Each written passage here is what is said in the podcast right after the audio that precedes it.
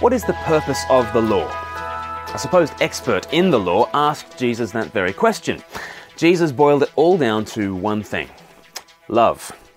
In Matthew chapter 22, from verse 37, Jesus said, Love the Lord your God with all your heart, and with all your soul, and with all your mind. This is the first and greatest commandment. It's a quote from Deuteronomy chapter 6. But then Jesus goes on. Verse 39 The second commandment is like it love your neighbor as yourself. A quote from Leviticus 19, verse 18. Then Jesus says, All the law and the prophets hang on these two commandments.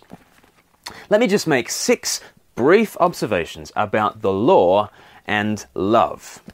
First observation Jesus homes in on a part of the Bible that we rarely study. Uh, even if we're Old Testament buffs, we might go back to Deuteronomy chapter 6. But when was the last time you read, you read uh, Leviticus chapter 19?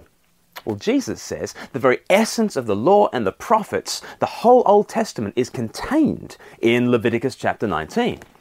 What we often skim as irrelevant, Jesus highlights. So let's value every word of Scripture. Second observation love thy neighbor. Uh, here is the proof that you cannot play off law and love against each other. The law is not simply about harsh externals moved by the will, the law describes the life of love. The difference between the law and the good news of Jesus is not that the law is about dry duty and Jesus is all about heartfelt affections. No, no, no. They are both about the law. The, the, the, law and the gospel are both about love. It's just that the law only describes the life of love. The good news of Jesus actually produces it. Third observation when the law says love your neighbor as yourself, loving yourself is not the command, it is the assumption. God knows we love ourselves. We naturally spend vast amounts of time, money, and energy on ourselves. Even when we claim to be hating ourselves, we are considering ourselves and focused on ourselves a very great deal.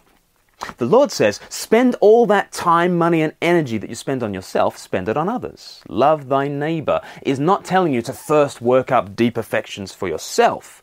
This, is, this verse is not a justification for diving into the deep waters of Lake Me. It's about forgetting me. The verse assumes rightly that I spend a heck of a lot of time, thought, energy, and money on me. And I do spend an inordinate amount of time, money, and care on myself. Whether I claim to like myself or claim to hate myself, I'm still obsessed by myself. And God calls me out of myself. I need to turn out from myself and love you. I must no longer treat you as an outsider.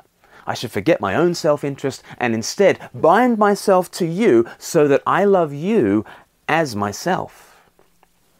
Fourth observation isn't it interesting that Jesus was asked to highlight the greatest commandment in Matthew 23, uh, 22, verse 36?